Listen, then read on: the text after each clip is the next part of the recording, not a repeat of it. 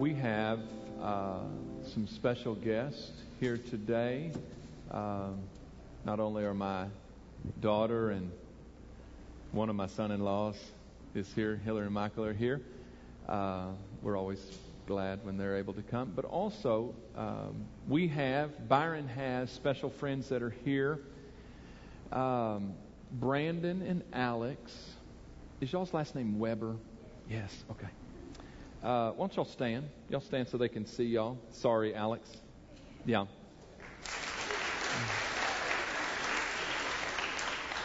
Um, Brandon and Alex have been married about a year, I think.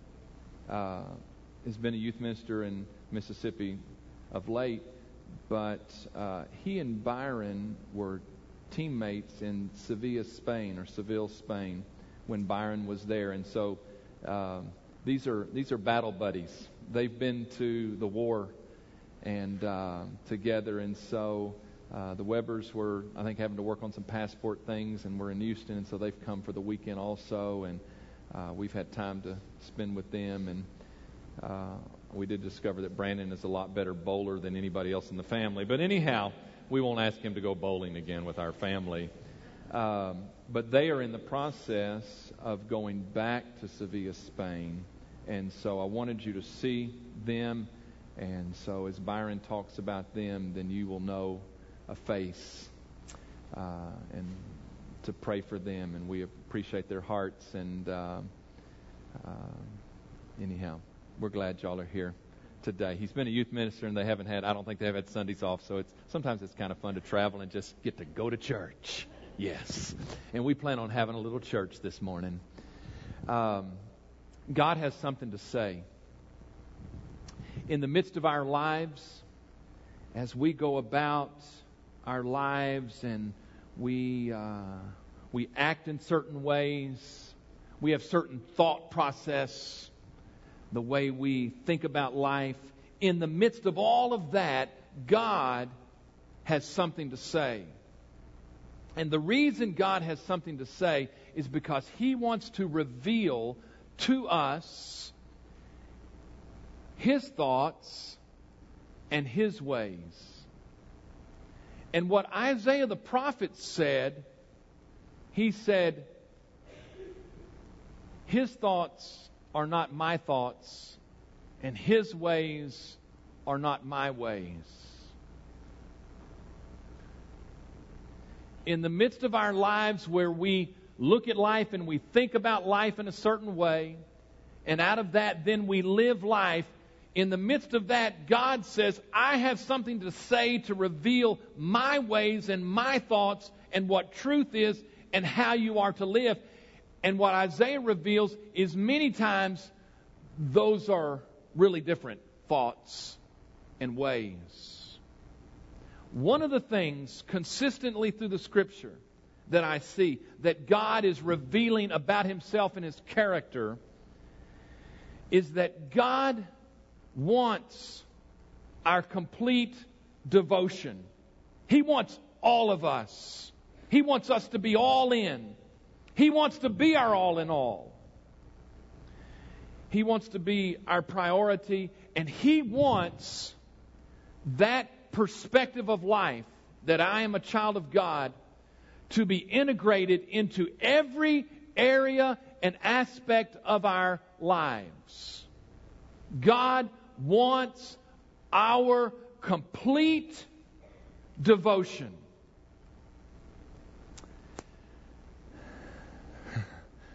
The reason God communicates that to us is because many times we live with this idea that partial obedience is acceptable.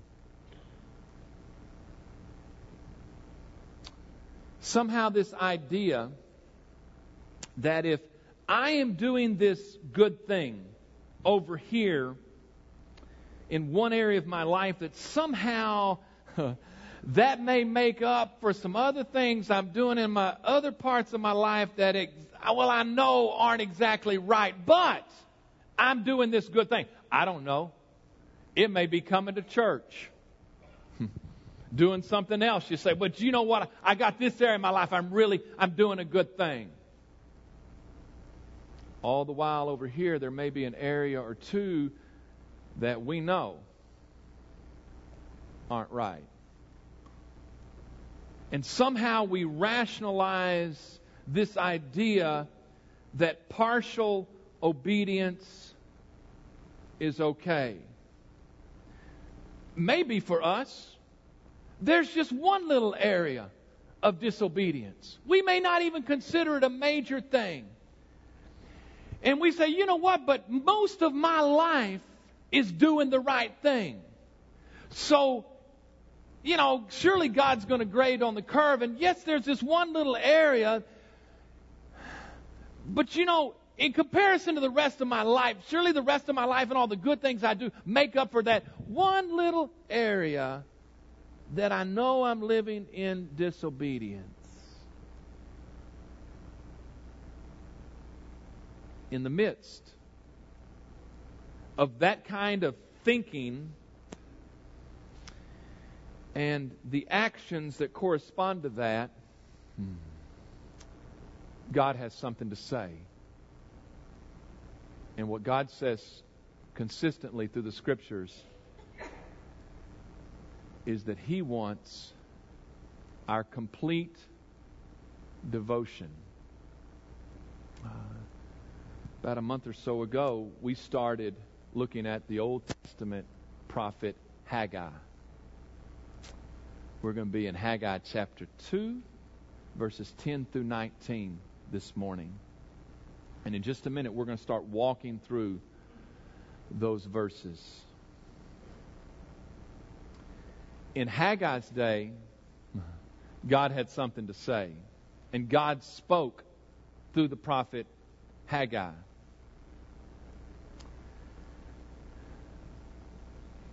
And I believe that what I have just said to you is the essence of what God said through Haggai in the verses that we will look at this morning in Haggai 2 10 through 19. If you are new this morning, have not been here in the last five weeks, uh, real quickly, here's the historical breakdown to Haggai. Um, basically, 70 years before Haggai, because of the sin of God's people, King Nebuchadnezzar of the Babylonians came and destroyed Jerusalem, the temple, and he carried God's people off into captivity in Babylon. Jeremiah prophesied there's going to be 70 years, but after 70 years, I'm going to bring you back to this place. And uh, Haggai was one of those that came back with the political leader, Zerubbabel, the religious, who was the governor, uh, the religious leader Joshua, who was the high priest. And God said to them, The first thing I want you to do when you go back is I want you to build, rebuild my temple. That was their assignment. That was their mission. There was about, I don't know, 42,000 of them that went back. God engineered circumstances through Cyrus the king of the Medo Persian Empire to send them back and to finance their trip and the rebuilding of the temple. And they started, but then opposition came. And they stopped doing the very thing that God had sent them there to do. And 14 years have passed of them being consumed by their own lives until God raises up two prophets, Haggai and Zechariah. And God has something to say in the midst of their lives that are consumed with their own lives. And basically, what he starts in his, in, in his prophecies is you know that I've called you to rebuild the temple. You need to get busy doing the thing that I've called you to do. Um, all of the prophecies of Haggai occur in the year 520 BC. Starting in September We've seen the prophecies that he God gave him in October. Uh, this morning we come to December. Three months since God first spoke through Haggai.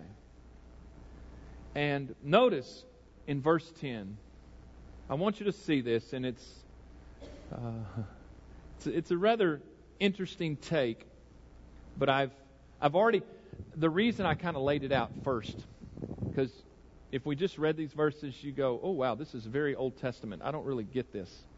We generally have more of a New Testament mindset. And I wanted you to kind of know what the point was. And now I'm going to give you the prophecy. The, the point being that God wants our complete devotion. Let's walk slowly through these verses and, well, not too slowly this morning, all right? Verse 10. On the 24th day of the ninth month, okay? So we know that's December. In the second year of Darius, which we know historically is in the year 520, the word of the Lord came by Haggai the prophet, saying, and so God speaks through the prophet Haggai.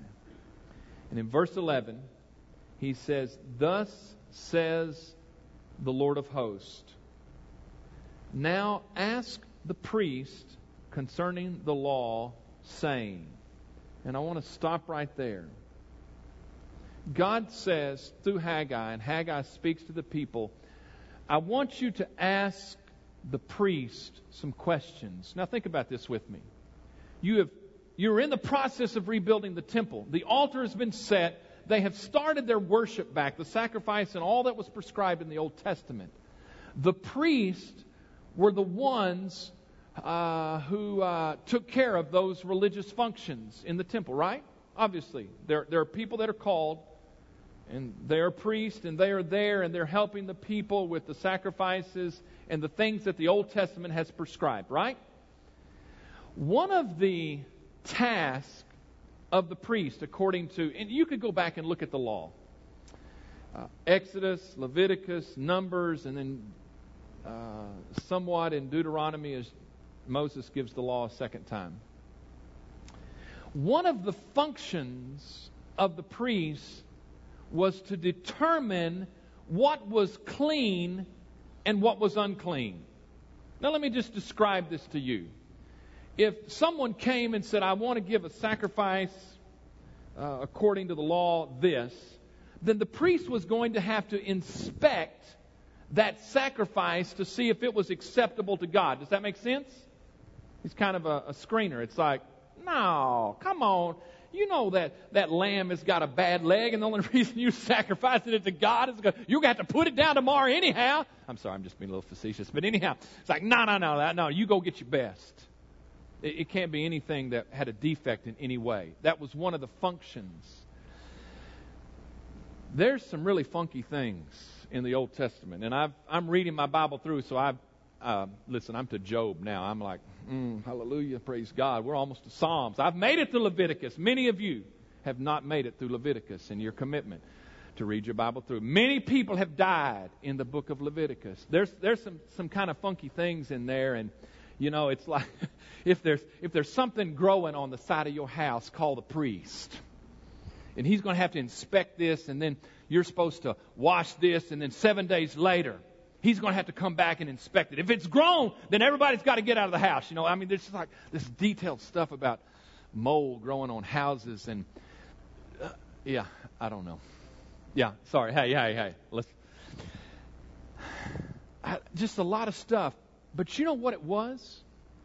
Here's what it was the priest was given the responsibility to determine what was clean, what was unclean, what was acceptable to God, and what was not acceptable to God. And the reason that was is God says, I have standards of holiness.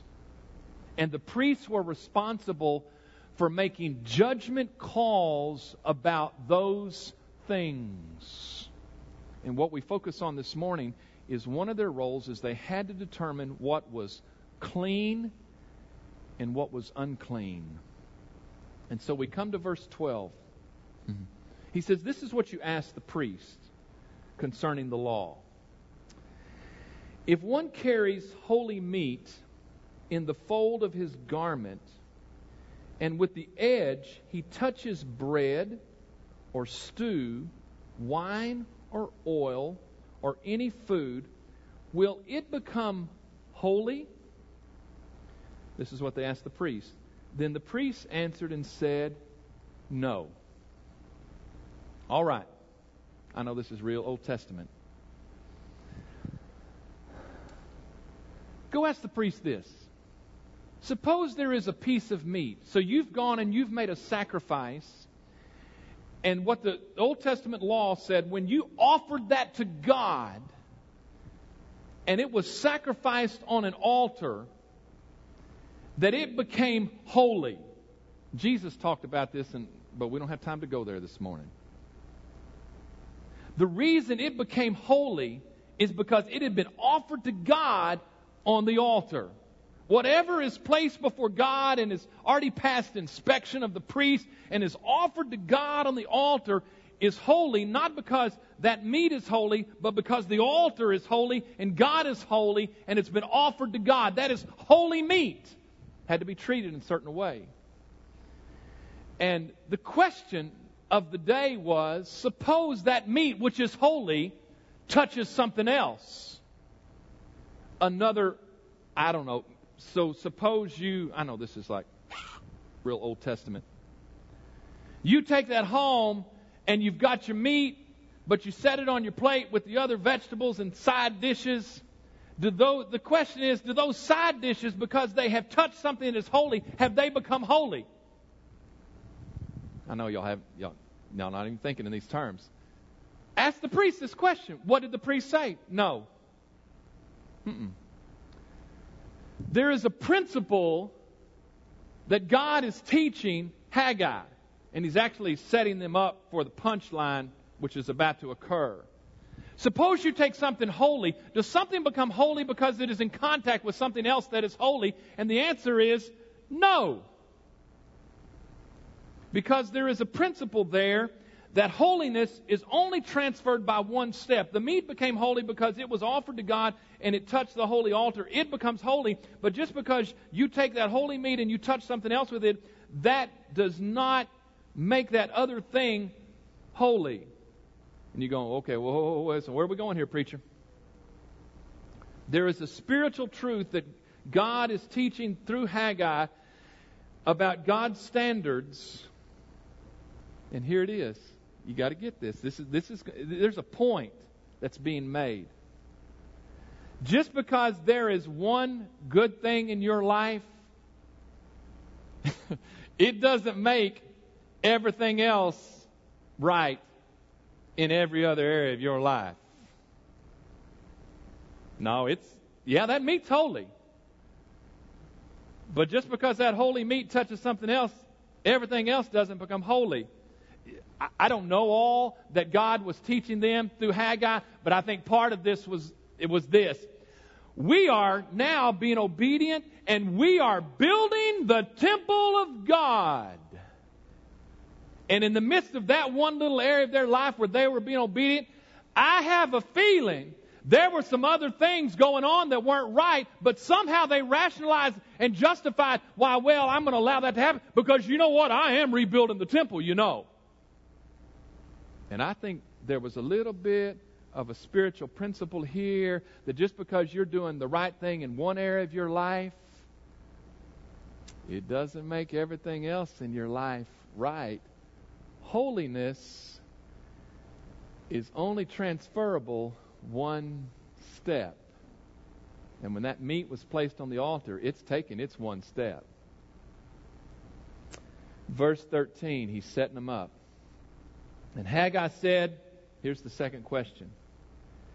If one is unclean because of a dead body, touches any of these, and he's referring back to the bread, the stew, the wine, or the oil, or food in verse 12. If that which is unclean, or if a person is unclean because they have t- touched a dead body, touches any of these, Will it be unclean? So the priest answered and said, It shall be unclean. All right. Holiness does not transfer. Other things do not become holy because something that is holy touches them. But what the Old Testament law teaches us, if something is unclean, it has an unlimited possibility to make everything it touches unclean. Hmm. And so in the Old Testament, there were certain things that made you unclean. You could touch something dead, and that's what he refers to here. And the Old Testament law says if you have, if you are a, a military man, you've been in battle and you've touched a corpse, you are you are unclean for seven days, and there's a certain prescribed procedure for you getting clean. Uh, you came across a dead body, it comes up in the life of Samson. You've touched something that's dead, you become unclean. Um, you could touch a corpse.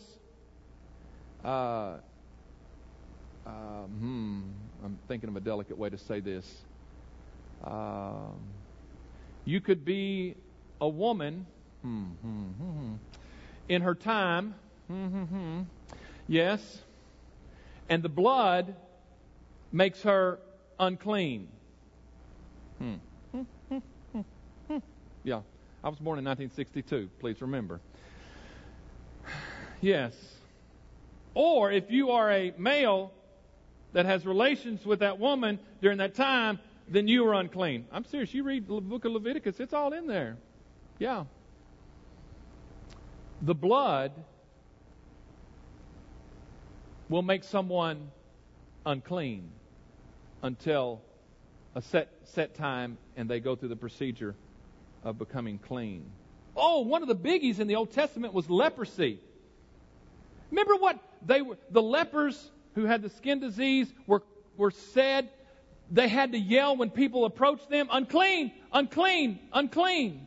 Why? Because if someone touched the leper, then they were unclean ceremonially, and they could not go into the temple.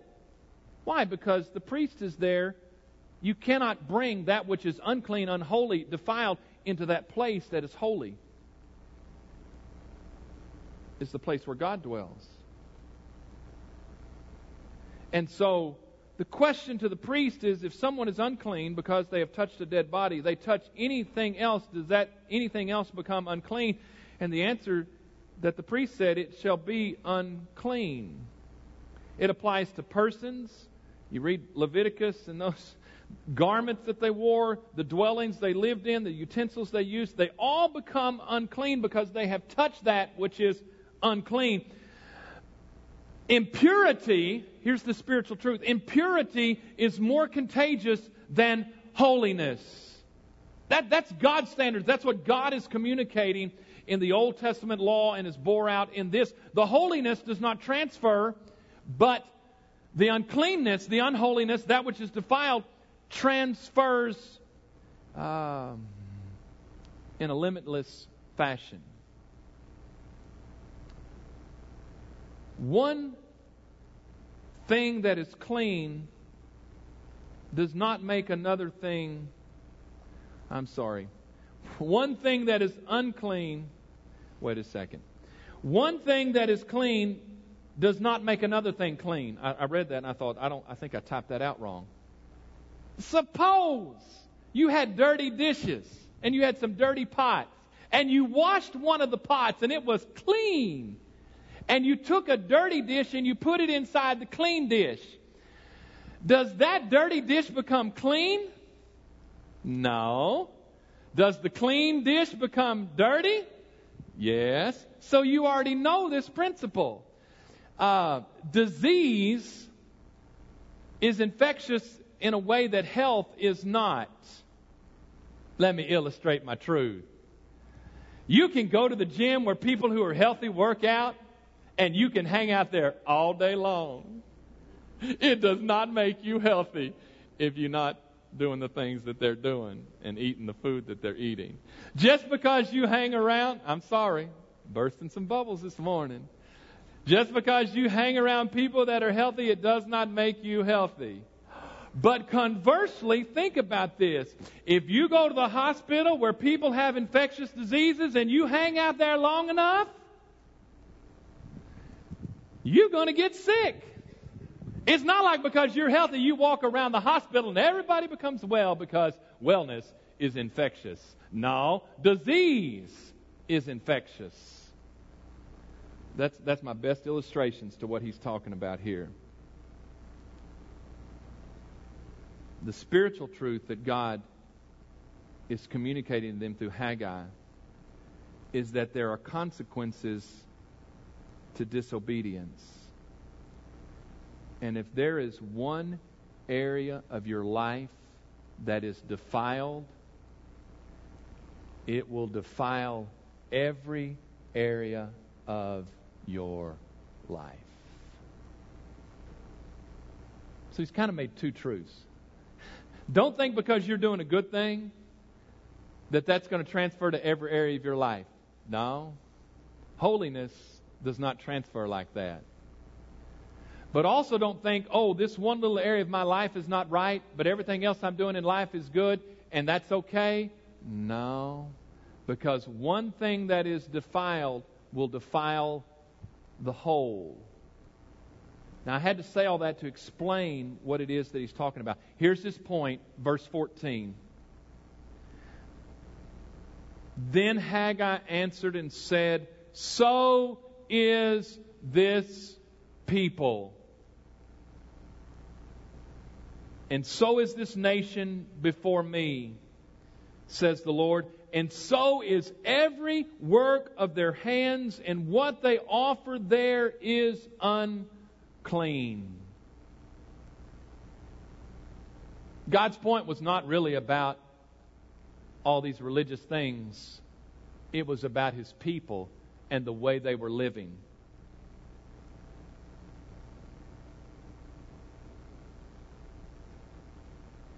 And if really the spiritual truth he was bearing out was, quite honestly, you cannot live your life. This, this is where what his point was. He was making to them in their day, and then we'll make our point. You, he said, you, you, got to, you got to understand there are consequences to disobedience. And if you do not rebuild this temple, and you isolate and you compartmentalize your life, and you say, but you know, we're doing everything else we were supposed to do that God has called us to do, but we're disobedient in this area. Don't think the rest of it is okay because that one thing defiles the whole.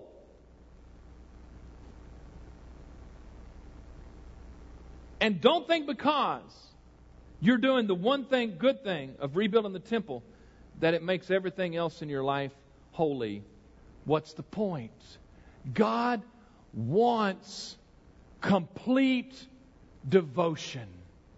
I want every area of your life and in their day and our day, we have the tendency, because our thoughts are not His thoughts and our ways are not His ways, that we think, but you know what? If I have one area in my life that's not right, it's isolated. It doesn't affect the whole. That's not true according to God's holiness. Or we think, well, you know what? I'm going to church these days. And so that'll just make everything else in my life okay. No.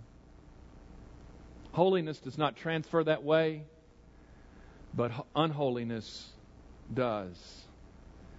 God wanted the people to know in that day that He wanted their complete devotion. He wanted them to rebuild the temple out of obedience to Him. That He wanted their sacrifices to be acceptable to Him. That He wanted it all. He wanted their complete devotion. And He concludes with this in verse 15 and following. And now, carefully consider from this day forward. He has served notice that disobedience will, will defile everything. Mark this day, the 24th day of the ninth month of the year 520, from before the stone was laid upon stone in the temple of the Lord. Since those days,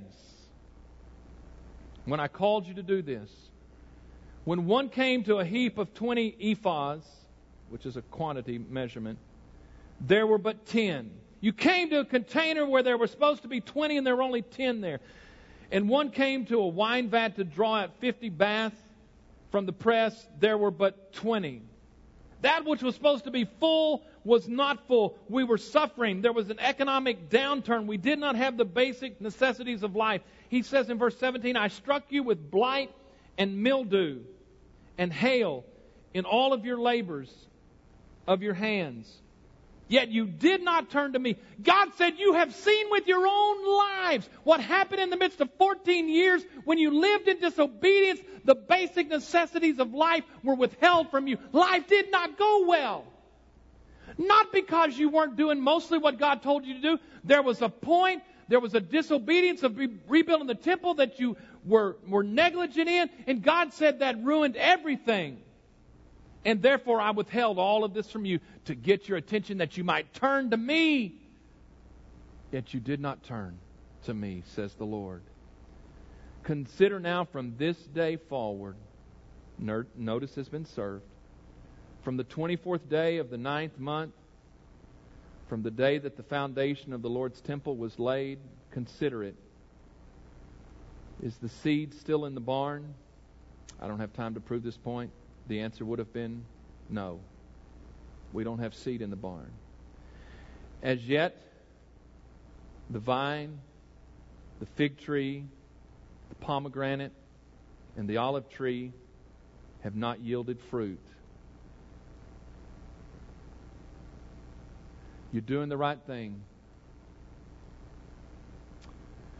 but you haven't seen life turn around. God says, Mark this day. And here's his promise. But from this day, I will bless you. The implication is if you understand that I want your complete devotion and you will give me everything, you will be obedient in every area of your life. He said, Mark my words as the sovereign God of this universe. From this day forward, I will bless you if you will give your complete devotion to me. The message for our day is the same as Haggai's day that God wants our complete devotion. Partial obedience is not acceptable. God wants all of us.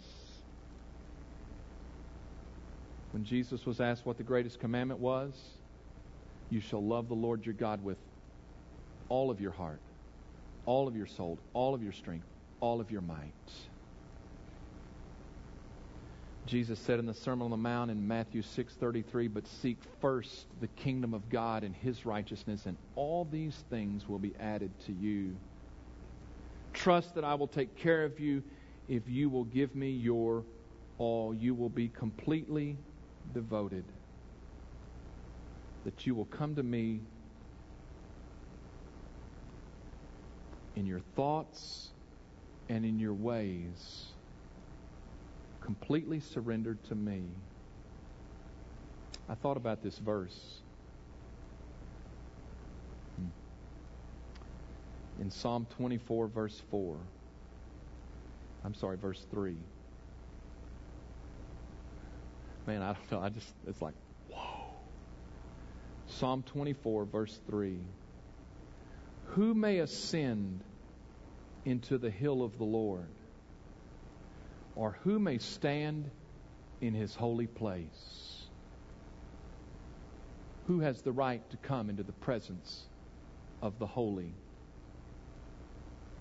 The answer of the psalmist in verse 4 He who has clean hands and a pure heart, who has not lifted up his soul to an idol nor sworn deceitfully.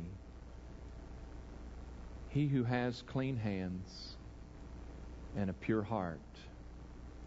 Your hands are not stained with blood. And it's not just that you're doing the right things, but your heart is pure, completely devoted to God. That's who can come into the presence of God. Hmm.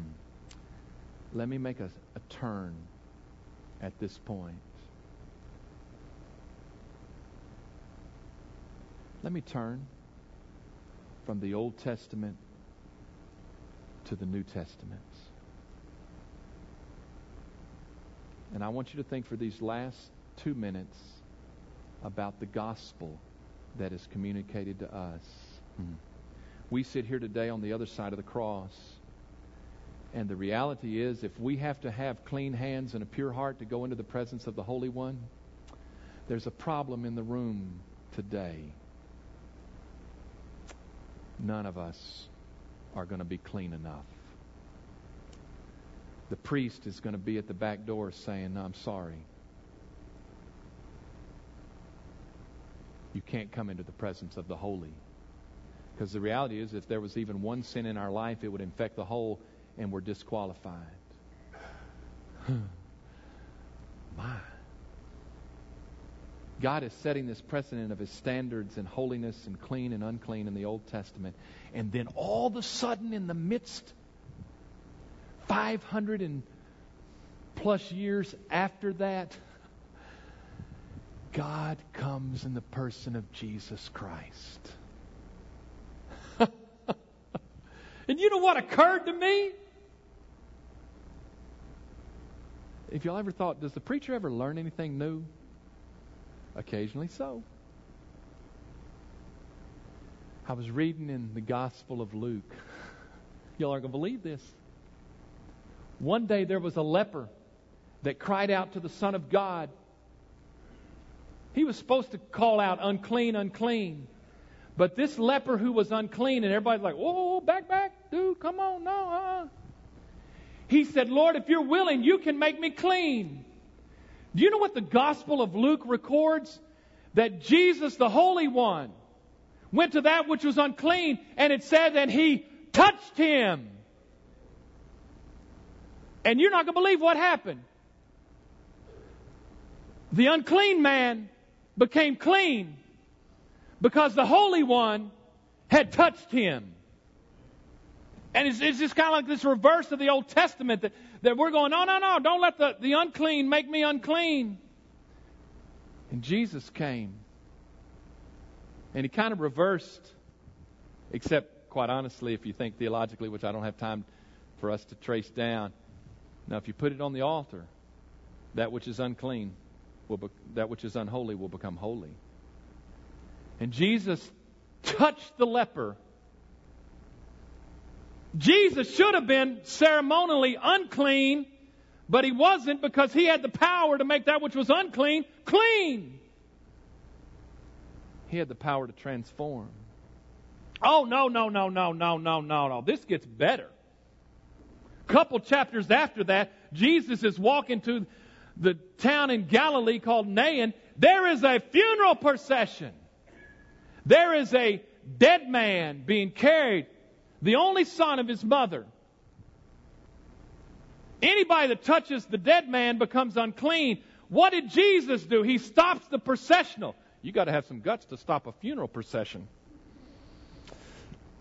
And what does it say? He reached out and he touched the coffin and the dead lived because of the power of Jesus, the Holy One, to make that which was unclean clean. Jesus should have been made unclean, but he was the Holy One.